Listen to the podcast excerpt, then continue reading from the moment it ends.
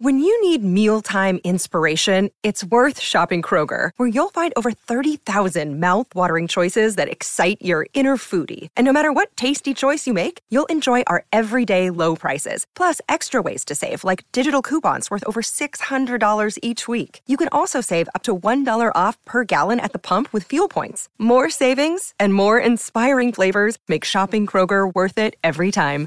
Kroger, fresh for everyone. Fuel restrictions apply. Welcome to Hail Varsity Radio, the voice of Husker Nation. Insight, opinion, expertise, with the biggest and best names talking Nebraska across the state. Join the show on Twitter at Hail Varsity and at Schmitz underscore radio. Call in at 402-466-ESPN or 1-800-825-5865. Here's Chris Schmitz. Back with you, Tower 2. It's Hail Varsity Radio Road Show here at Rosie's, downtown Lincoln. 10th and P, you're invited out. Uh, if you're making your way home, if you're making your way uh, away from work, you're escaping, good for you.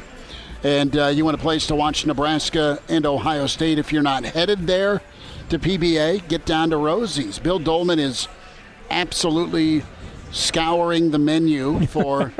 he's going to pull a Charles Barkley. I want one of everything, and, and he'll do that. Elijah Well, Herbal. you're paying. the rent has started already with Guinness.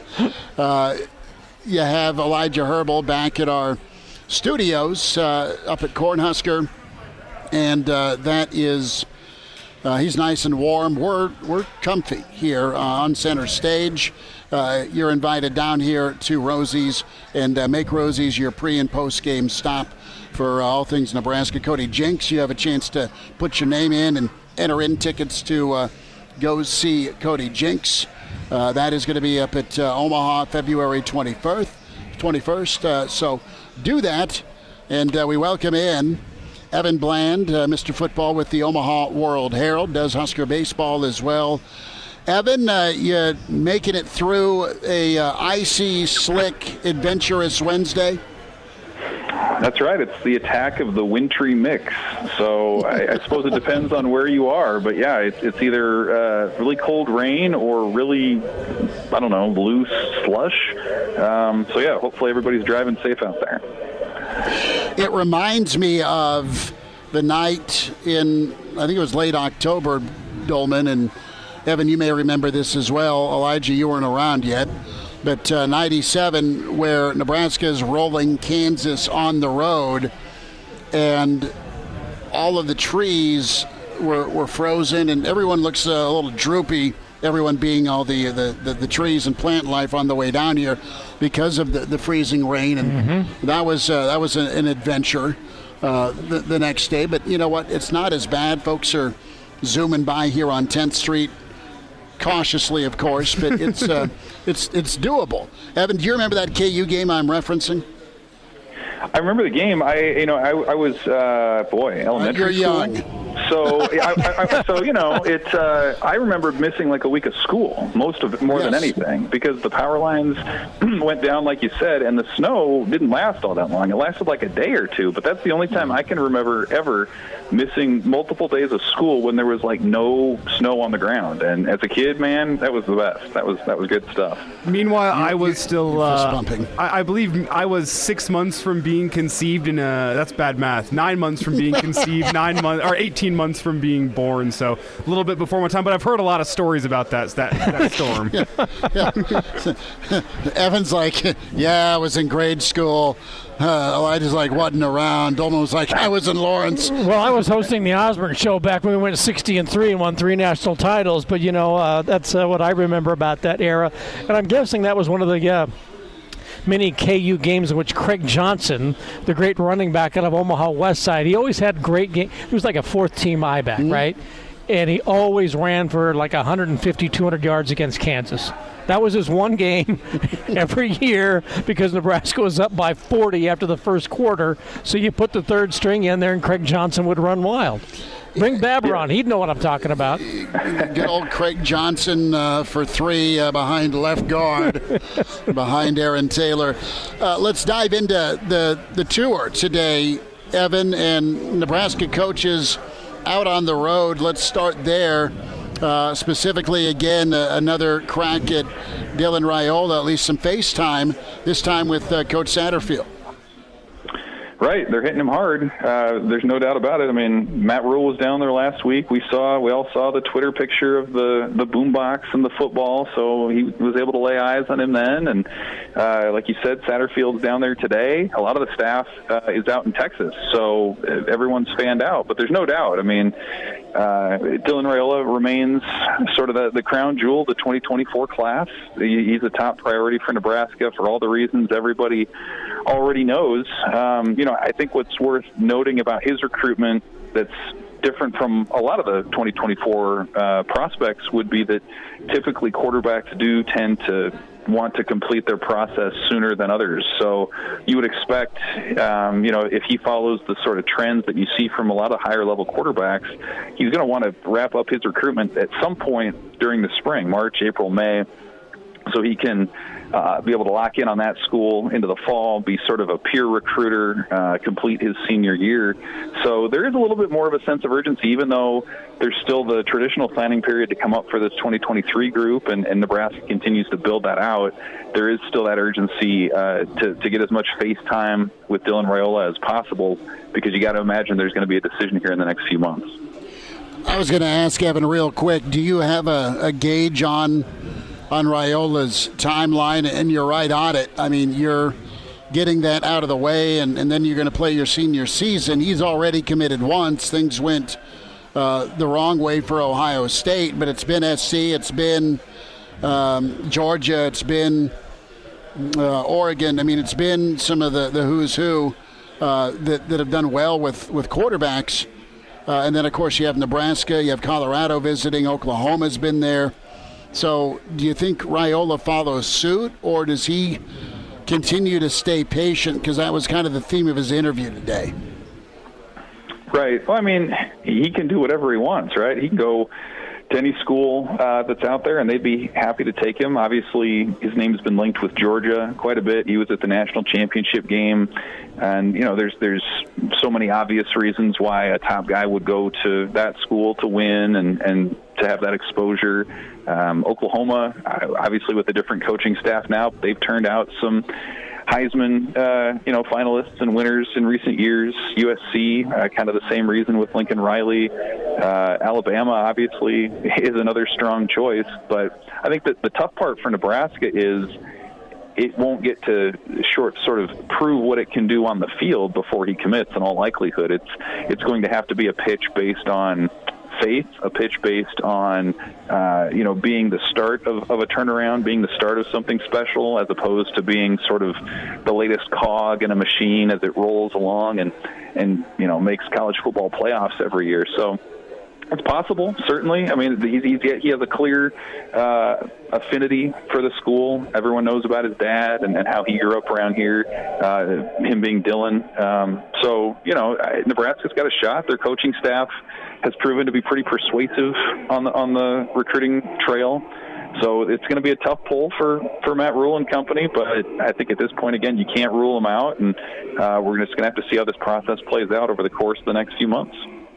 Evan Bland is with us here. R-H-U-L-E him out.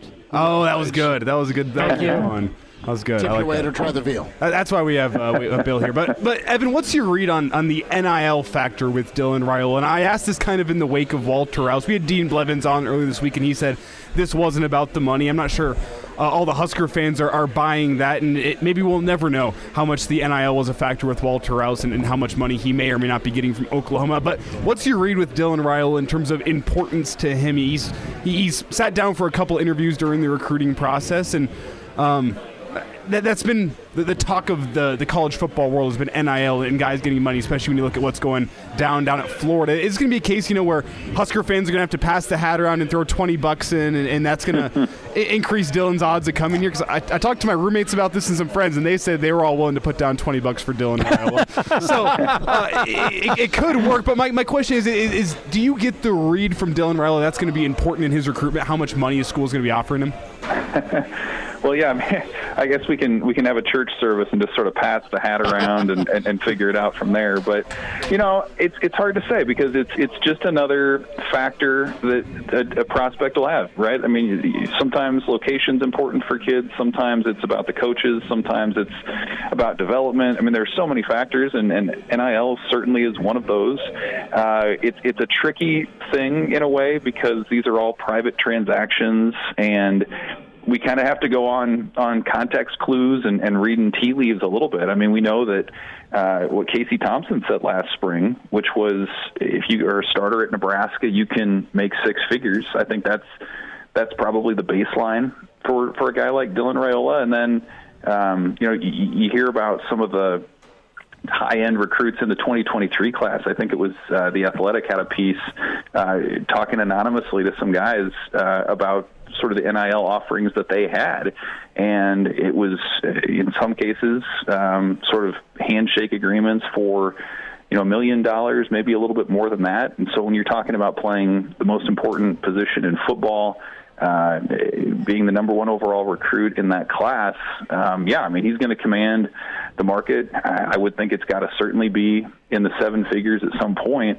And so we've seen Nebraska boosters step up before. We've seen NIL collectives at other top programs uh, step to the plate as well. So I, I suppose at some point it becomes how much do you uh, put out or, or, or, offer up front, and how much of it becomes um, sort of an incentive where if you settle in and become what everyone thinks you'll become, then the deal's really rolling from there. So I, I would certainly think it's safe to say that it's a factor, uh, NIL. How big of a factor, uh, I think is tough to say because, again, uh, it's the sort of thing that guys don't like to uh, expound on too much. It's the kind of stuff that doesn't get reported all, all that often. Um, but but make no mistake, that'll I think be another sort of um, gauge as to how um, you know Nebraska's own NIL collectives are doing based on how competitive they are for a, a top flight recruit like Dylan Raiola. Is it possible that uh, Dylan Raiola is going to make more money playing at the University of Nebraska than his dad did playing 10 or 13 years in the NFL with the Detroit Lions? I guess it's entirely possible. Nebraska might put uh, Dominic on like its university letterhead to try and get this kid to uh, to show up. But you know, Nebraska's had two transformative quarterbacks. If you go back, you know, to the Devaney Osborne era and really the Osborne era, I've said it before. It will it will be forever true. Turner Gill is the most important recruit in the history of Nebraska football. Nebraska was winning games but could not get over the Oklahoma hump until Gill arrived. And then you had the malaise, nine wins a season. We had the malaise of the early 90s, and you bring in Tommie Frazier. Nebraska is moving in a, in a positive direction with Matt Rhule. Dylan Raiola has to sense that a little bit. But I also go back to Dad you know, the comments, you really didn't hear much from Dominic during the Scott Frost era about the recruitment. There didn't seem to be a lot of satisfaction. There are rumors out there that aren't very good, but you just didn't get a connection, sense that there was a connection between the two. But Dominic has come out in the last couple of days in these uh, recent visits talking about how impressed he has been with Matt Rhule and the relationship that they have built. That has to have somewhat of an impact on Dylan when he hears dad say, I like these guys. You know, son's not going to want to disappoint father if dad's got a really, really positive impression about what could be done at Nebraska. And that's why all this talk about Georgia is national. But I think that when he says family is family and Nebraska's family, I think that weighs in pretty heavily on what that kid's going to do. Yeah, I think that's fair to say. Uh, I mean, you just look no further than what Matt Rhule just accomplished with the the 2023 class. I mean, building relationships with players in some cases over the course of just a few weeks uh, to to make them feel comfortable to to sign and and have a future at Nebraska. I mean, I think the, the Malachi Coleman example was another really good one where he had options and could have gone a lot of different places. Uh, he had a strong relationship with the previous staff and uh, was able to, you know, stick with Nebraska based on on his feel for Matt Rhule. And so, yeah, I think that's the case with a guy like uh, with Dylan, and certainly Dominic has has, has reflected that. And you know, Dominic was was part of uh, Nebraska landing Ben Scott out of the transfer portal, the center uh, coming over from Arizona State. So he's already sort of had a little bit of a, of a hand in, or maybe a little assist in helping build Nebraska's roster to this point. Um, and, and, so we'll see. I mean, if, if, nothing else, I think we've learned about Matt Rhule. He's he's convincing. I mean, he's he's uh, you know you get you get him in a living room and he's going to lay out a case and he's going to be uh, pretty persuasive about what that's like, and he's going to be pretty tenacious too, right? I mean, he got out to Chandler, Arizona, uh, as quickly as you could. Nebraska's got, uh, as we said, Marcus Satterfield out there again today. Um, it, it's pretty clear he's that, that Dylan Raiola is a priority to this staff. Um, but it's it, it's more than just you know how many times do you call a guy or text a guy. It's it's yeah, do you have a, a personal relationship? And they've got Donovan, of course, in, in the O line room who can attest to that. Um, and, and I, I think in a lot of cases these players talk to each other and their peers. And, and Dylan Raiola can call um, you know, a bunch of Carolina Panthers. They can call a bunch of uh, former Baylor Bears and about what it's like to play under Matt Rhule. And I think, you know, to a man who I've spoken with, everybody has raved about the culture that he sets and, and just sort of his approach to uh, not just football but to life. And um, so, you know, we'll see how much that resonates with Dylan. Again, he's got dozens and dozens of other top suitors probably pitching similar messages. So any kind of um, little edge or advantage you can get could make a big difference. Evan Bland with us, Hail Varsity Radio here at Rosie's downtown Lincoln, 10th and P. Evan will run you down again. Be safe, travel safe, and uh, thanks for jumping on with us today. Thanks, guys. Appreciate it. Good stuff from uh, from Evan. Been pretty fascinated here by the Raiola discussion. Uh, Hall of Fame coach Jeff Smith going to be with us, but you just wonder uh, to to what Evan pointed out, and we've touched on as well. Do you continue the tradition in winning at Alabama, at a Georgia, or are you the guy that, that flips a program? Uh, and, uh, you know, that's it's going to appeal. Uh, more from Rosie's here on Hail Varsity.